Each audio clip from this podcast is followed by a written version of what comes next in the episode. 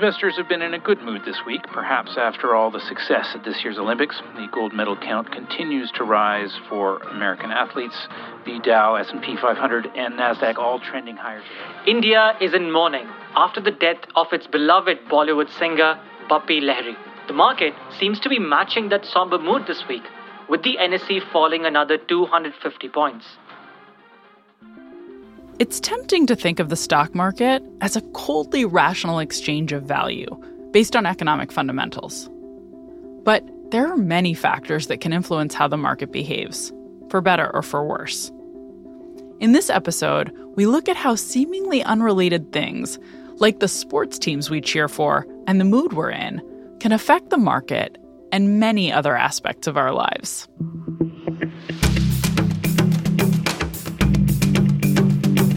I'm Dr. Katie Milkman, and this is Choiceology, an original podcast from Charles Schwab. It's a show about the psychology and economics behind our decisions. We bring you true stories involving life-changing moments, and then we explore how they relate to the latest research in behavioral science. We do it all to help you make better judgments and avoid costly mistakes.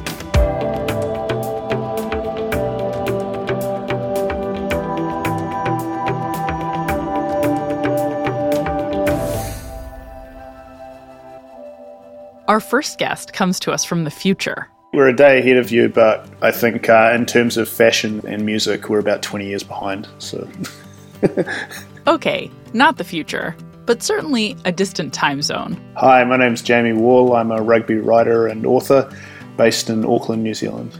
Rugby might seem a bit strange to the uninitiated, but it's not so different from American football. It's American football, but without the pads and the helmets. The key concept of the game is the same. It's to get the ball into the opposition's end zone, or we call it a try line, and to score a try, or what you guys would call a touchdown. And it's roughly the same, except you can't pass the ball forwards and you kick it a lot more. But other than that, it's a game I think Americans you'd probably appreciate, because it's very physical. And the US actually does have a national team, and they've competed at the World Cup. While it's not a major sport in the US, rugby is huge in New Zealand. Yeah, it is a big deal. It's our national sport, and our national team's called the All Blacks because that's what they wear, a black jersey, black socks and black shorts, and they are generally regarded as the best team in the world. New Zealand's such a young country, there's not an awful lot to get patriotic about, and this is one of the things where it's a safely patriotic thing to do. You know, people from all walks of life will watch the All Blacks and get excited when they win and get disappointed when they lose.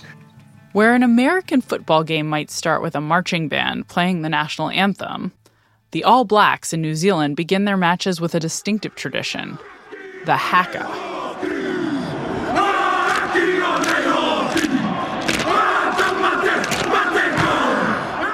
Every time they play, the All Blacks perform a haka. It's a cultural challenge. It's often called a war dance, but that's not the right way of explaining it. It's a Maori challenge, Maori being the indigenous people of New Zealand. And it's literally a performative dance that involves a lot of slapping of the thighs and slapping of the chest. It appears to be quite aggressive, but what it's really doing is showing your opposition, we're up for this challenge that you've brought to us, and it's a really important part of our culture here in New Zealand. A rugby game is a boisterous affair, but different in its sounds and sights and smells than, say, soccer or football. If you ever get hot chips like French fries, right, like we have them, we cut them quite thick in New Zealand and boil them and, you know, I deep fry them. And to me, that's what rugby smells like, is the smell of that and ketchup on it. That's kind of what the stands smell like, that and beer as well. And if you're at a club game where you're right up next to the field, you can smell the mud and you can hear the slap of guys colliding with one another, and a lot of foul language if you're close enough to the pitch to hear the actions. When I was a kid, I remember really clearly walking into the old ground in my old hometown in Wellington and sitting there and watching a guy just make a break and score a try, and the crowd just went up, and I'd never heard anything like that before, and it just gave me just this amazing lift. and I thought, like, man, this is where I want to be. This is home for me right here amongst these people. Now that you have a sense of how Jamie Wall and many other New Zealanders feel about rugby, I want to take you to an important event, the 2011 Rugby World Cup. The tournament happens every 4 years. The last time the All Blacks had won it all was in 1987. The 2011 Cup was scheduled for October at Eden Park in Auckland, 24 years after their last win at the very same stadium. This was a real point of contention for New Zealanders because, you know, this is the one thing we're supposed to be the best at, and yet we weren't officially the best at it. And it seemed like every time the All Blacks would go to the World Cup and lose, it would get harder and harder to accept. And so when 2011 rolled round, we were hosting it. We had a very good team, very good captain, very good coach. And everyone thought, like, we have to win it this year. You know, it's all stacked in our favour.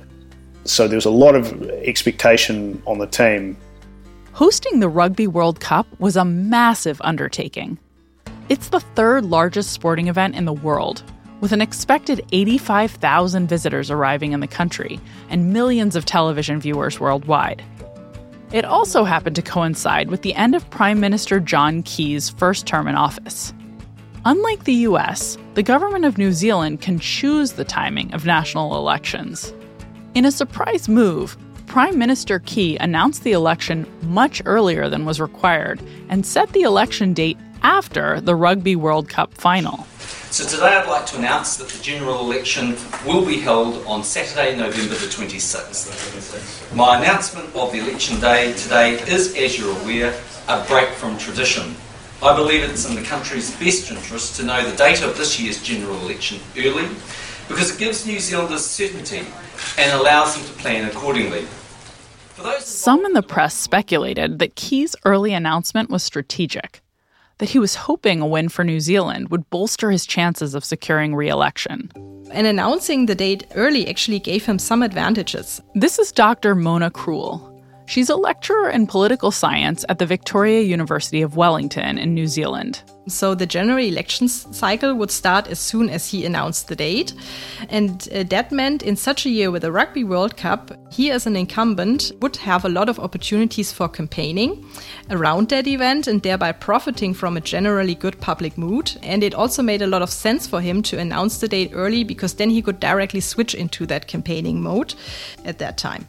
There were events in recent political history that may have informed the Prime Minister's thinking. In 1987, when New Zealand was a winner and a host, they won the World Cup on June 20, 1987, and a general election was held in August, with Labour returning for a second term of government with an increased majority, actually. It's not clear how much the Rugby World Cup win in 1987 moved the needle in terms of the incumbent government gaining an advantage. But there is some evidence that we'll cover in more detail later to suggest that losing the World Cup right before an election can have an effect on how some people vote. In the 1999 election, it might have put the final nail into the coffin for the national government. It was not helpful for the government that New Zealand has been knocked out of the Rugby World Cup. So it may be a coincidence that the World Cup win was followed by an incumbent winning an election in 1987, and that a loss in the World Cup was followed by an incumbent losing an election in 1999. But maybe not. Let's return to 2011. Here's Jamie Wall. Going into the World Cup, the results have been pretty good, and the squad was healthy, and guys were peaking at the right time, if you know what I mean. And so everyone was feeling pretty good, getting excited at the thought of winning. And because it was being hosted in New Zealand, it seemed to overtake people's consciousness even more than it normally would. Even if you didn't like rugby, you kind of had to buy into it because you couldn't turn around without seeing it. There were flags flying everywhere, and New Zealanders aren't particularly patriotic people, but all of a sudden it was kind of okay to do that.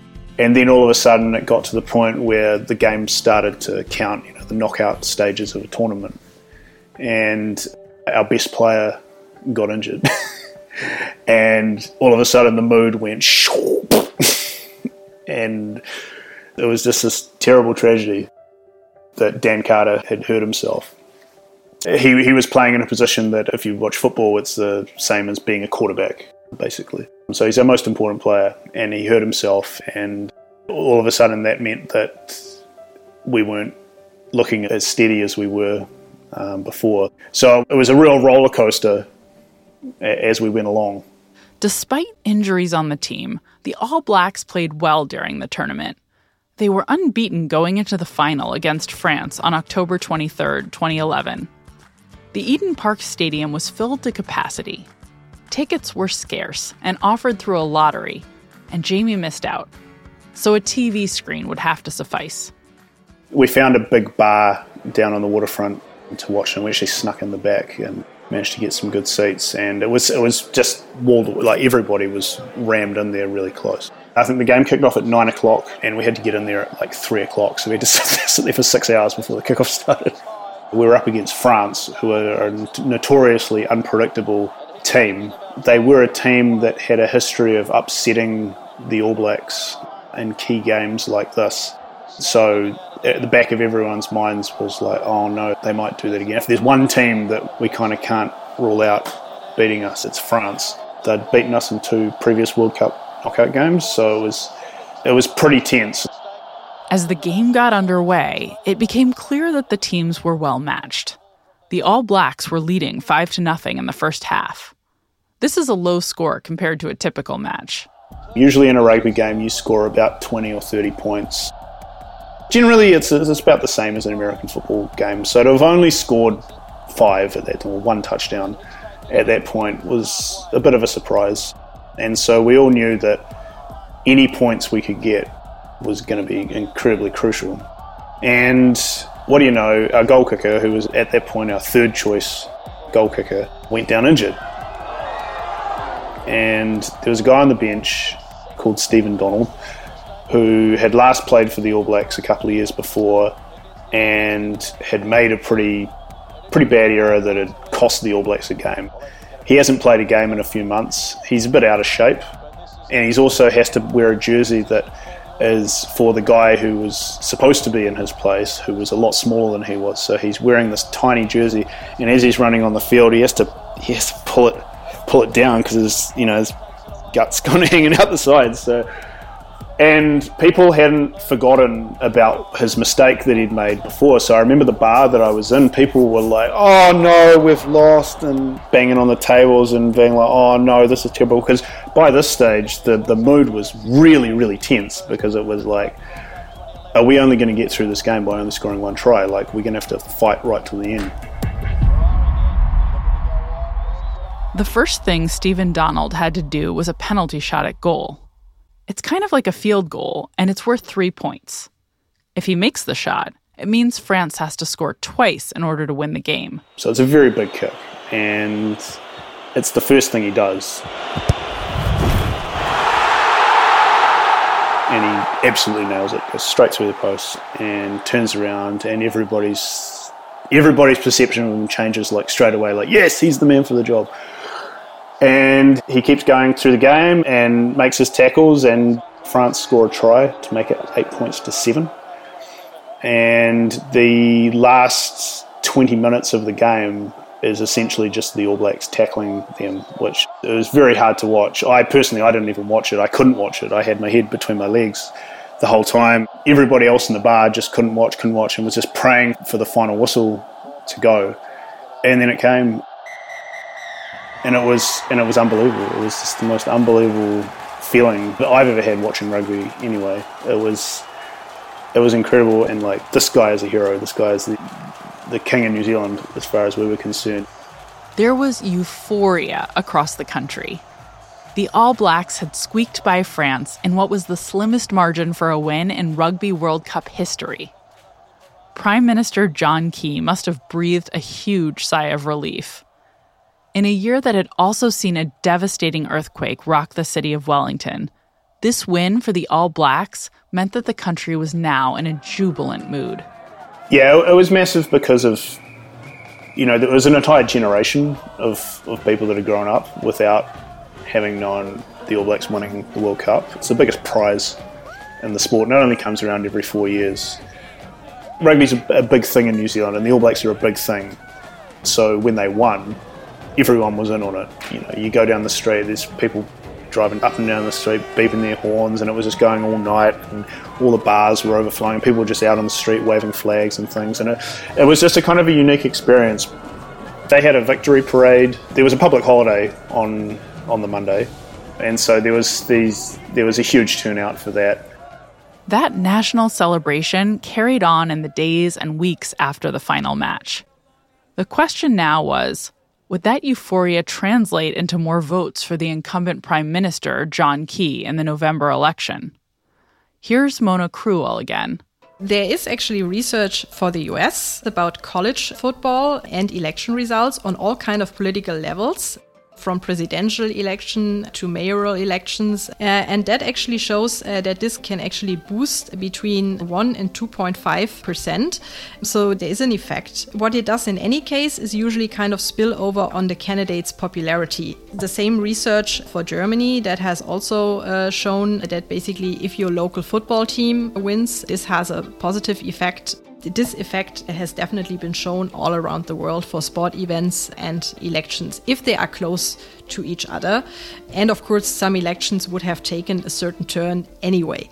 But yeah, at least it didn't hurt John Key in 2011. That's an important point. It didn't hurt John Key. Whereas the incumbent party lost in 1999 after a disappointing World Cup showing from New Zealand, John Key kept his job as Prime Minister after the 2011 World Cup victory, when his National Party captured approximately 48% of the vote in the election. It was the largest total for any party since New Zealand moved to proportional representation in 1996. Key's party won 60 seats in the House of Representatives and maintained the support of its coalition partners. Ladies and gentlemen, I always said it would be tight, and I was right. But what I can tell you is that for another 3 years, there will be a national-led government in New Zealand. But how much can we attribute Key's success to that of the All Blacks? More on that in a bit. Mona Krewel is a lecturer in comparative politics with a specialization in the study of elections, political parties, and public opinion at Victoria University of Wellington in New Zealand. Jamie Wall is an active rugby player and writes about the sport, including the best-selling book Brothers in Black. He's based in Auckland. I have links in the show notes and at schwab.com/podcast. It's difficult to tease out what effect the Rugby World Cup win had on New Zealand's election, because elections are affected by many variables. But there is evidence that a loss might have had a negative impact on John Key's campaign. We'll get to that in a bit. But first, what we're looking at here is how sentiment from one arena, the world of sports, for example, spills over into another. In this case, politics. We see this emotional spillover in other areas as well. A breakup of a relationship might spill into a decision at work. An unseasonably nice day might lead you to spend more money on a new car. My next guest has studied the impact of mood on stock market performance, looking at both the impact of major sports team losses on markets and national sentiment measured by the type of music we stream at a moment in time. Alex Edmans is a professor of finance at London Business School, where he focuses on corporate governance, responsible business, and behavioral finance. Hi, Alex. Thank you so much for joining me. I'm really excited to have you. Thanks so much, Katie, for the invitation. It's great to be here. Well, I'm thrilled to have the chance to talk to you about sentiment, or what most of us call mood, because I know very little about it. I'm hoping you could describe some of the fundamentals of what we know about how feeling good versus feeling bad changes people's decisions. Yeah, absolutely. Actually, what we looked at was not so much the effect on judgment, but the effect of sentiment on other outcomes. For example, there's health outcomes of sentiment, and some of these are quite unfortunate. So when England lost to Argentina in the 1988 World Cup, heart attacks shot up over the next few days. When the Montreal Canadiens are eliminated from the Stanley Cup, people commit suicide more over the next few days. And then in the US, when a team gets knocked out of the NFL playoffs, you find homicides go up. So what is surprising is that the effects of sentiment can be so large that it can lead to sometimes life or death situations. Also, what's interesting about sentiment is that the effects are widespread. So it's not that you just see something and you're happy or sad about that particular dimension. It actually affects into your positivity about life in general. For example, when Ohio State football team wins games, then people around the area buy more lottery tickets. Now, there's no clear rational reason why this will be, but it is that people's happy sentiment is not just confined to their team, it spreads over to just general positivity about life in general. It's so fascinating. Okay, thank you for giving some of that background on prior research. I would love now to dive in a little bit to some of your work on the impact of sentiment or mood on the stock market. Maybe you could start by describing some of the work you've done looking at sporting events and how they change market outcomes. Absolutely. But before starting my work, let me give some props to other people, because we were not the first to link sentiment to the stock market. So other people try to look at measures of mood that affect the economy. And what's difficult here is that many plausible measures of mood might have an economic effect. So you might say people's sentiment is affected by something like a plane crash. But if we found that after a plane crash, the stock market went down, people might think, well, that's just standard economics, right? After a plane crash, then people are going to be traveling less. There's effects going to be on the aviation industry. Similarly, an election, that affects sentiment, but there could be an economic impact. So the real trick here is to find a measure that shocks sentiment, but has no real economic impact. And so what people before me looked at were some weather variables. So you can look at things like daylight or cloud cover and so on, and hypothesize that when it's cloudy or sunny, that's going to affect sentiment and it's going to feed through to the stock market. And those papers were statistically robust and they were published in the top journals. But one concern that people might have is they could have just got lucky. Right, so you have some correlations which might be spurious. And one concern is that, well, is the effect of the weather strong enough to feed food to something as rational and hard-hearted as the stock market, particularly since traders, they work in air-conditioned offices, they're pretty immune to what weather conditions are going on outside. And also a challenge with weather is that it's a local variable. So it might be sunny in New York City, but it could be windy in Chicago, and it could be Chicago hedge funds that are driving the stock market. So a challenge with some of these earlier variables is that might not be very strong, and they might not be national. So that brings you to sports, which was what I looked at a number of years ago.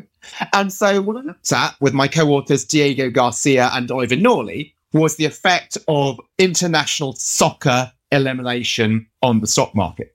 So why soccer? Is that my English bias? Why didn't I look at Major League Baseball? But it's because of the national effect, right? If the Red Sox win and the Yankees lose, some Americans are happy and others aren't happy. Where something national like soccer, if England lose, that will make the whole of England depressed, and that should feed through into the stock market going down. I love that. It's an excellent reason to do that. And could you talk a little bit about exactly what you found? Yeah, absolutely. So what was the research design? So what we looked at was not just England. We wanted to look at many, many countries throughout the globe. And also what's really important is we need to control for other determinants of the stock market. So if England lose and the stock market goes down, maybe we just got lucky. Maybe the stock market could have gone down anyway. So what we control for was what's happening to the world market on the same day.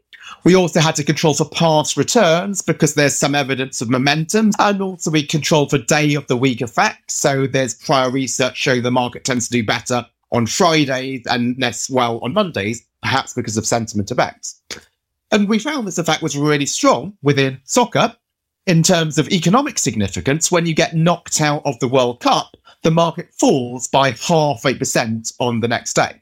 Now you might think 0.5%, is that a lot? Well, apply to the England stock market, it's $15 billion wiped off the market on a single day just because England can't take penalty kicks. And you might still think, well, 15 billion, right? Sometimes the market falls by more than that, but when the market falls by more, it's for rational economic reasons. Yes, you could have the market falling because of coronavirus, because of an election, but something like soccer, that really shouldn't affect the stock market, but it does so to a big degree. It's such an awesome finding. Then we want to go a little bit further and think about, well, where should the effect be stronger? It should be stronger in countries where soccer is more important. So we found it was stronger in England, France, Germany, Spain, Italy, Argentina, Brazil, the soccer-crazy countries. Now, what's the effect in the US? Actually, nothing. which probably makes sense to the American listeners. They don't really care about soccer, but what do they care about? They might care about other sports like basketball. So what we then did is we looked at other sports, rugby, cricket, basketball, and ice hockey, and we found that those also had significant negative effects. So it's not just unique to soccer.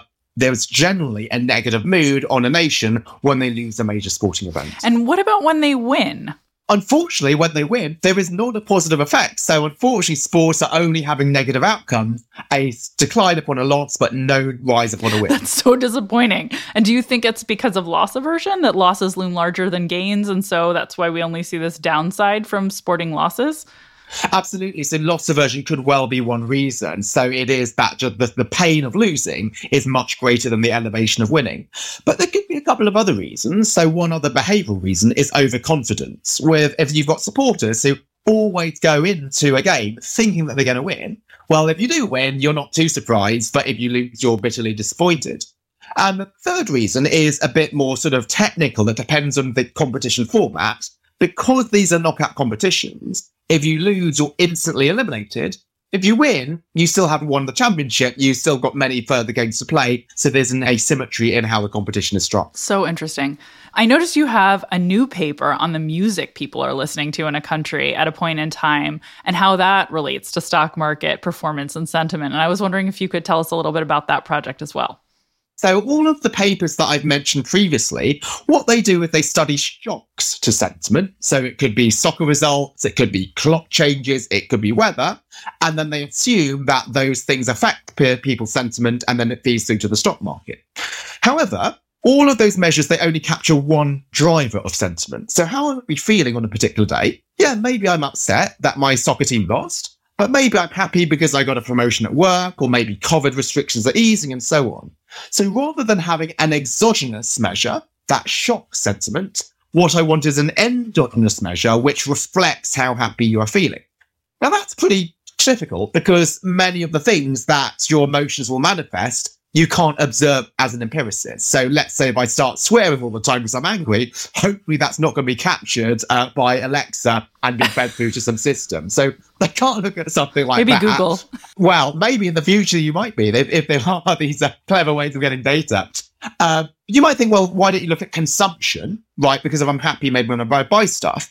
But the challenge there is that consumption is not available at high frequency. You might get it at the monthly level at best. And also it's really difficult to sign whether consumption is positive or negative. So if I'm buying alcohol, I could buy it to celebrate, or I could buy it to commiserate, so you don't know. So what we chose to look at is music. And so why is that? So there's a lot of prior research in the psychology literature documenting what's known as emotion congruity, i.e. you listen to music that just reflects how you're feeling. That's why we play happy songs at parties and sad songs at funerals. So what we thought was that you can use the positivity of the songs that you listen to as a measure that reflects how happy people are feeling. Now, you can get this aggregate across the whole country through Spotify, and you can get it on a daily basis. And what's particularly important is that Spotify has an algorithm to study the positivity of the music. And does the valence make sense? Well, one of the songs which was scoring really high was, not surprisingly, the song Happy by Pharrell Williams. And then you have some sad Adele songs or some sad Coldplay songs right at the bottom. It's so cool. And then you looked at how what music people are listening to on Spotify in different geographies relates to stock market returns? Absolutely. So what we did is we got 500 billion streams of 58,000 songs across 40 countries. And again, why is it important to have such a large cross-section? Because of spurious correlation, like people are quite skeptical about sentiment research. So if you found it in one country or even five countries, people might think you got lucky. But if you look at 40 countries, maybe there's something there. And we did something relatively similar to the soccer paper. What we looked at was the sentiment of a country as reflected in the music listening, and then linked this to the stock market, controlling for what was happening in the world economy, and also economic policy uncertainty, a lot of those other variables. Also, we went beyond soccer paper because we didn't just look at the stock market. We looked at two other outcomes. One of them was mutual funds. So rather than just buying stock directly, many people, particularly nowadays, they buy into funds. And what we found is that when they are in a better mood, they're buying more into mutual funds. But then finally, we did a falsification test, which is a test that should go in the wrong direction. We looked at government bonds because if indeed people are feeling more positive and they're willing to take more risk because of their positivity, yes, they're investing more in stocks. Yes, they're investing more in mutual funds, but the money has to come from somewhere. And government bonds are sort of the safe asset which you're going to be selling out of if you want to move into something risky. So indeed found the positive effect on the stock market, positivity in terms of mutual funds, but an outflow from government bonds, all consistent with the hypothesis. I'm curious if there's anything you do differently in your own life, and I don't mean in terms of your investment decisions, I just mean your day-to-day as a result of studying how mood can affect choices. I think it's just to realise my own human fallibility is that often I myself might be affected by sentiment in many, many ways. So when I was young, the very first thing I did was I was playing chess. So I started when I was 5 years old and played for the England junior team. And one of the things that I was quite bad at was I would make sort of some rush moves. And so what my chess coach told me was just to sit on your hands, right? Even if I think there's an obvious response, sit on my hands so that I would not be able to make the move. And I think that should be the same for important decisions, to do the analogy of sitting on your hands rather than rushing to make a decision.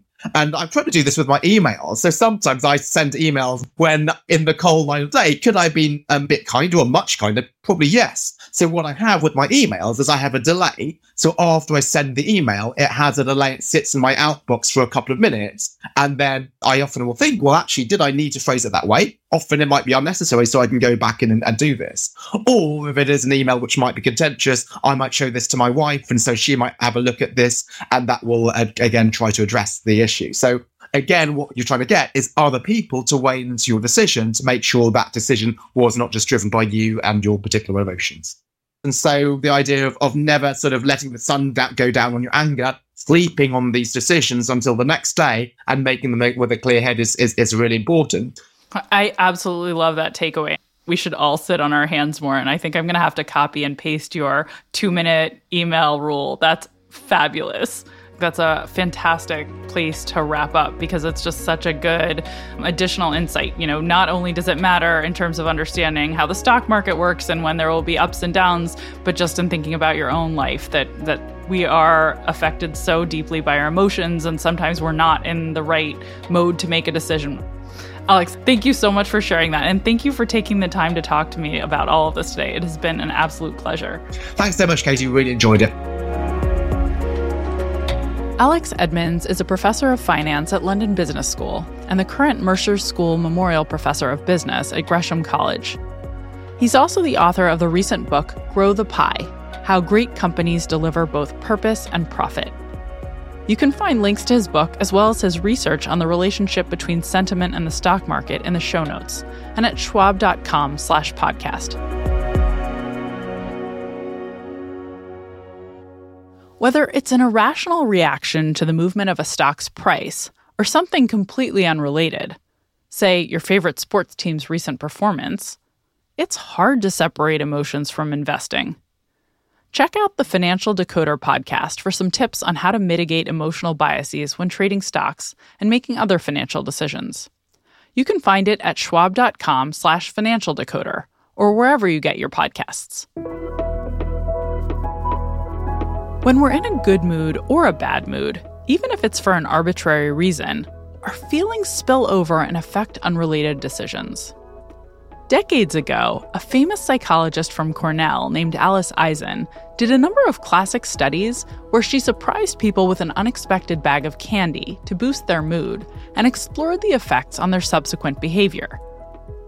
Doctors who received such gifts made better decisions, and ordinary people became more creative problem solvers when delighted by these small mood boosters. Eisen proved that a positive mood can have many benefits, though it can also lead you to take on mild risks that would usually be unappealing.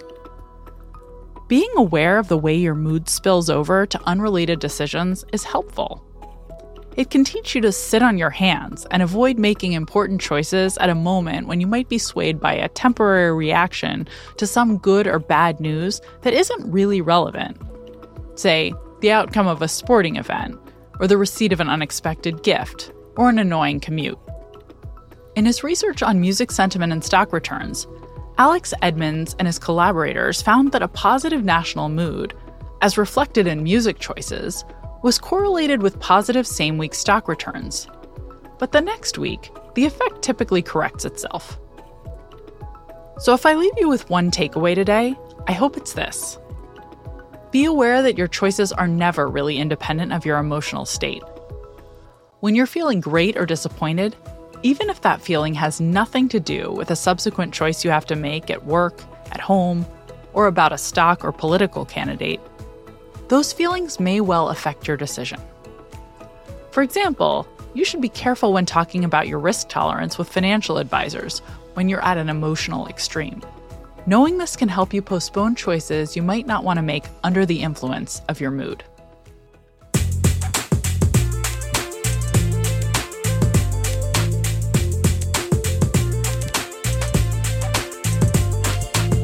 You've been listening to Choiceology, an original podcast from Charles Schwab. If you've enjoyed the show, we'd be really grateful if you'd leave us a review on Apple Podcasts. You can also follow us for free in your favorite podcasting app. And if you want more of the kinds of insights we bring you on Choiceology about how to improve your decisions, you can order my book, How to Change, or sign up for my monthly newsletter, Milkman Delivers, at katiemilkman.com/newsletter. Next time, you'll hear about a bias that clouds the way we view the value of stocks, the efficiency of our cars, and the dangers of disease. I'm Dr. Katie Milkman. Talk to you soon.